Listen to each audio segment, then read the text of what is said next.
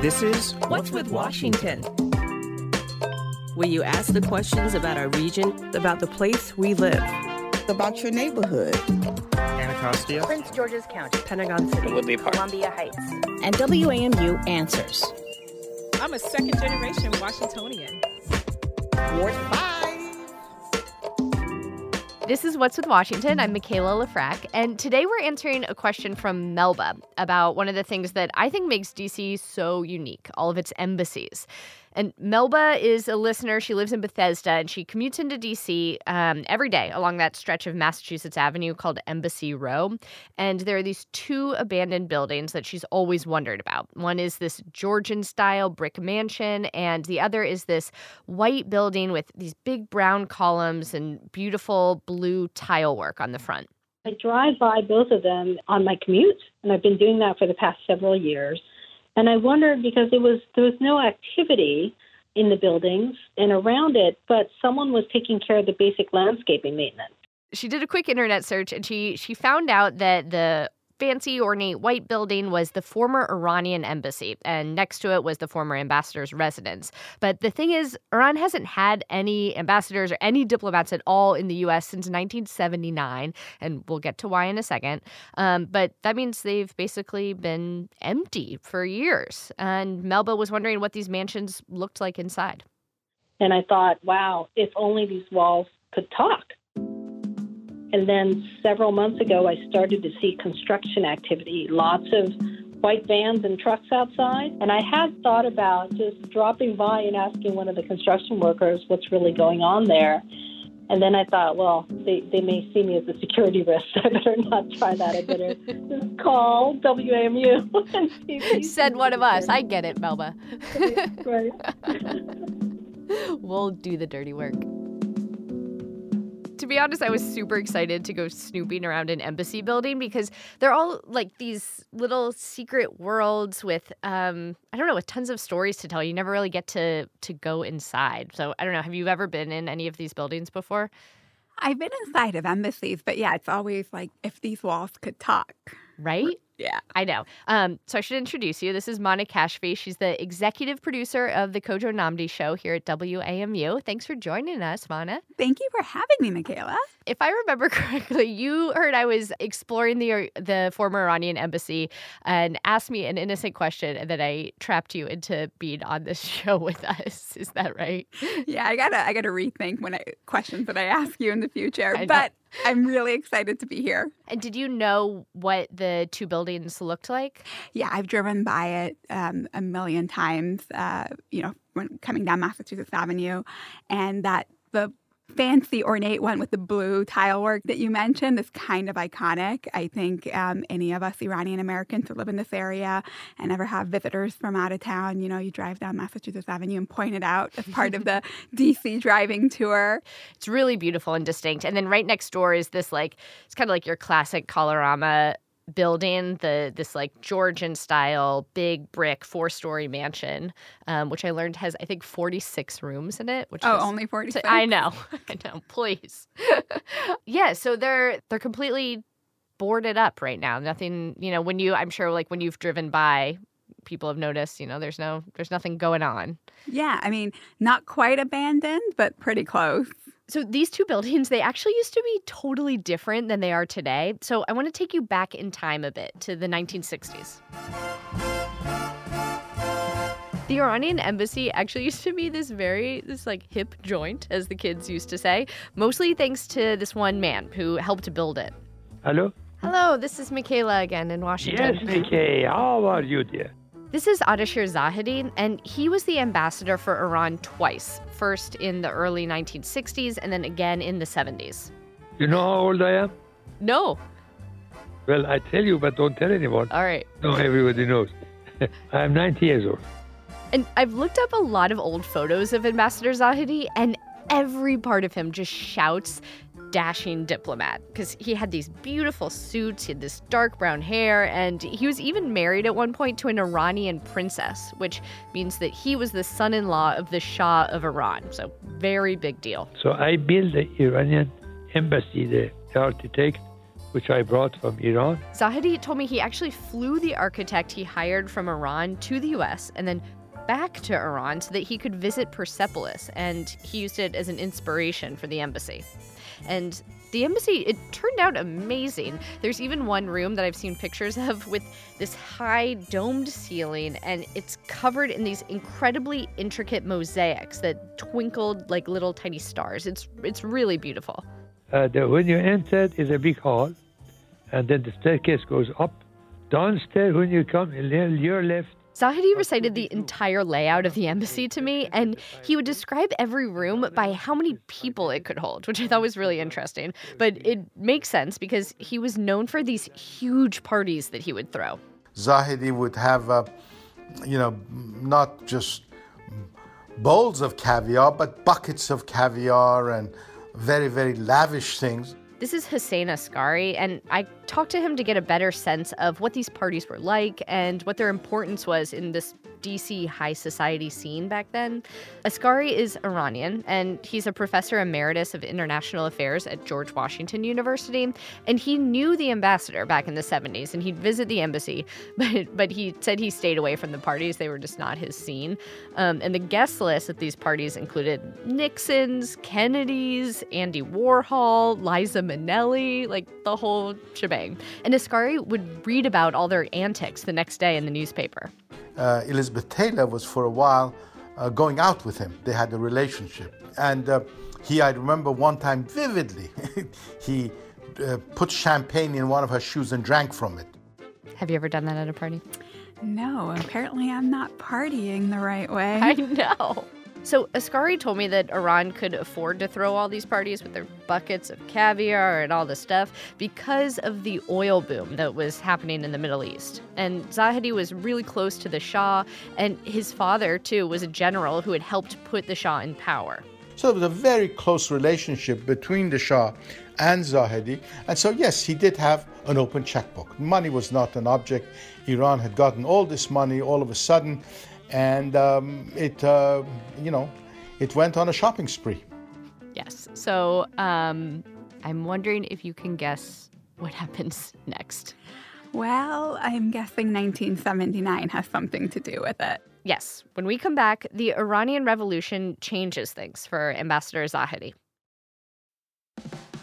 This month at WAMU, we're lifting our voices to shine a light on black changemakers throughout American history.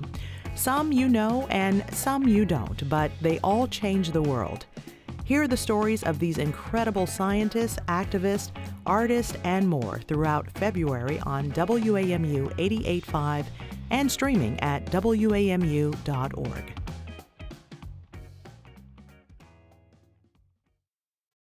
You reported for years on U.S. Iranian relations, and you know a lot about what's going on between these two countries. So, explain to me what exactly happened in 1979. So, in February of 1979, there was a revolution, um, mass uprising on the streets of Tehran uh, that ushered in the Islamic Revolution. University students demonstrating in Tehran shouting death to the Shah. Demonstrations like these today in Tehran are a daily occurrence in towns throughout the, the Shah had fled. Ayatollah Khomeini returns to Iran uh, to head up a new system of government uh, and becomes the leader of the Islamic Republic of Iran. The end of Iran's monarchy came early today when Khomeini's followers took control of the palace of the Shah. Later that same year, in uh, November of 1979, a group of students invade the U.S. Embassy in Tehran and take uh, Americans hostage for 444 days. The very uncertainty of the hostages' condition creates a situation in which President. That was really the heightened tension point and led to ties being severed between the two countries. The government of Iran must recognize the gravity of the situation which it has itself created.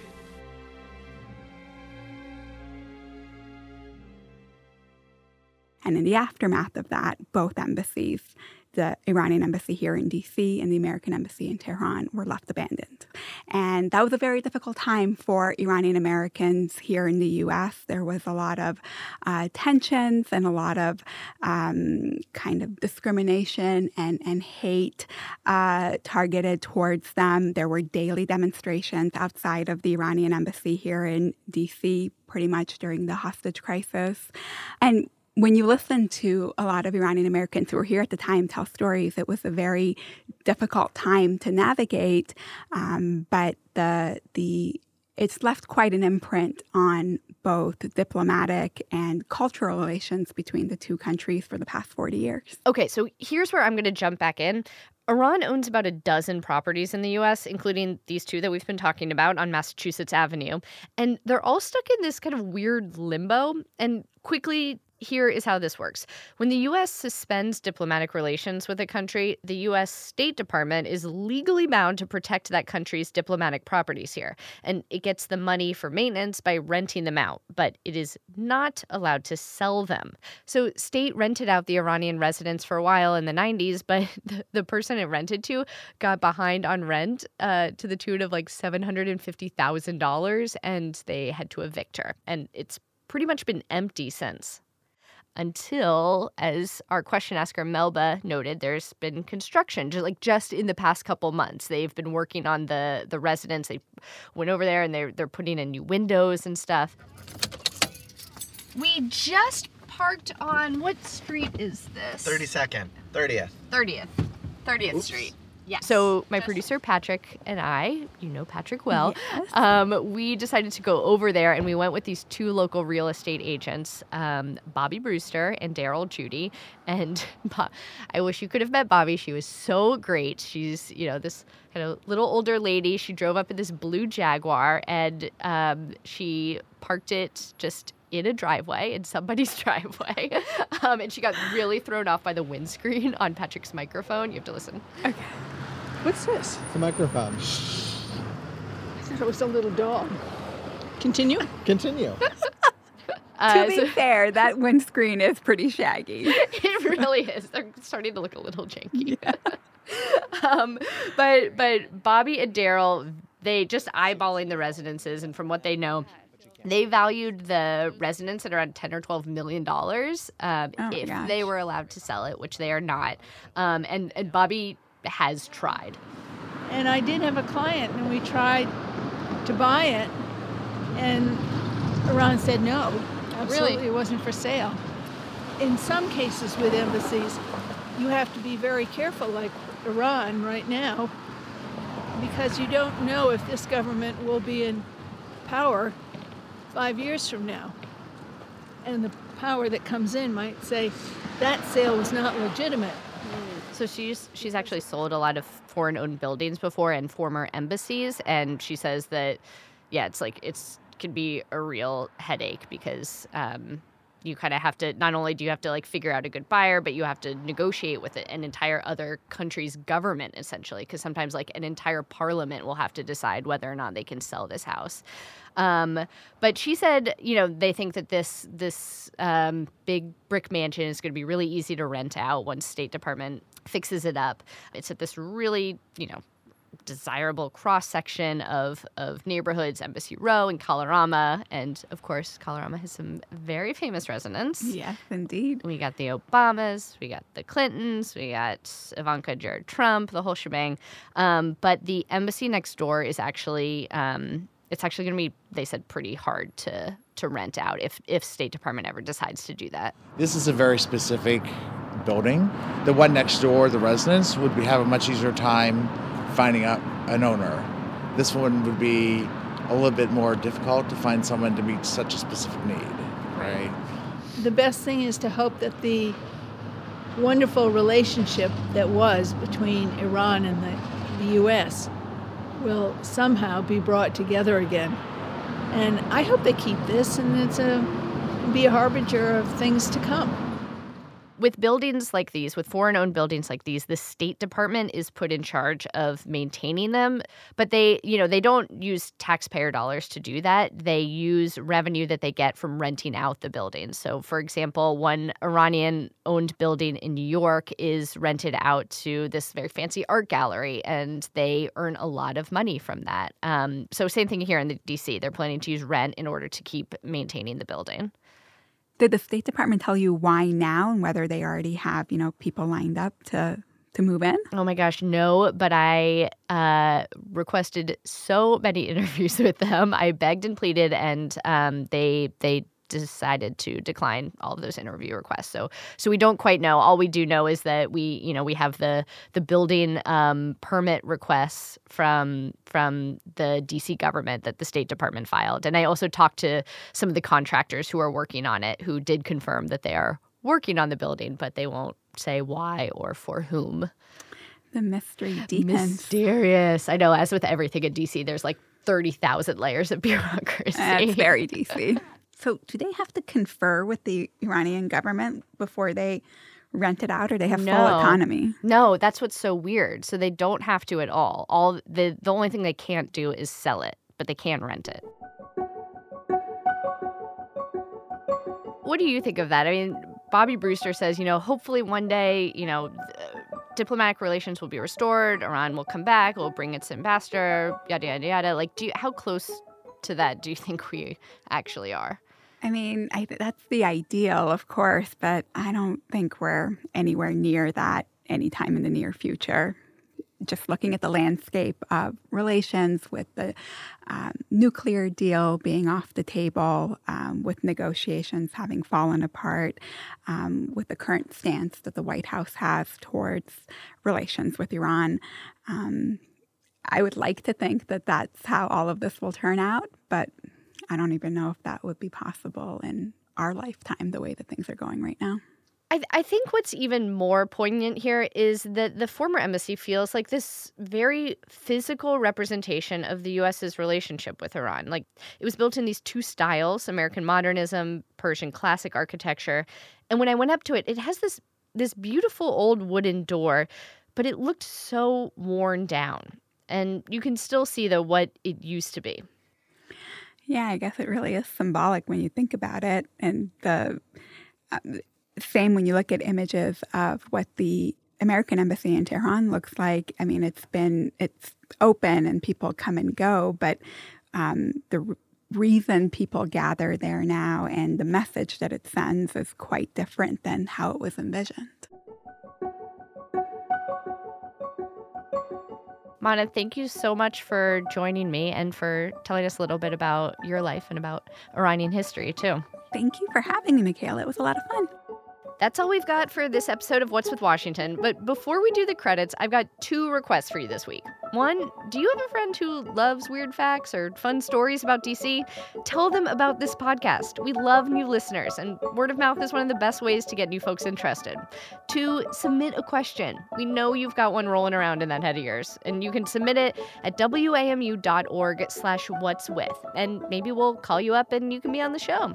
You can also click around while you're there and see some of the questions we've already answered. That's wamu.org slash what's with. This episode was produced by Ruth Tam, Poncie Rutsch, Julia Karen, me, and Patrick Fort. Our theme music is by Ben Privet, and today's show was mixed by Mike Kidd. WAMU's general manager is JJ Yore, and Andy McDaniel oversees all the content we make here. Thank you so much for listening. I'm Michaela Lefrak, and see you next time.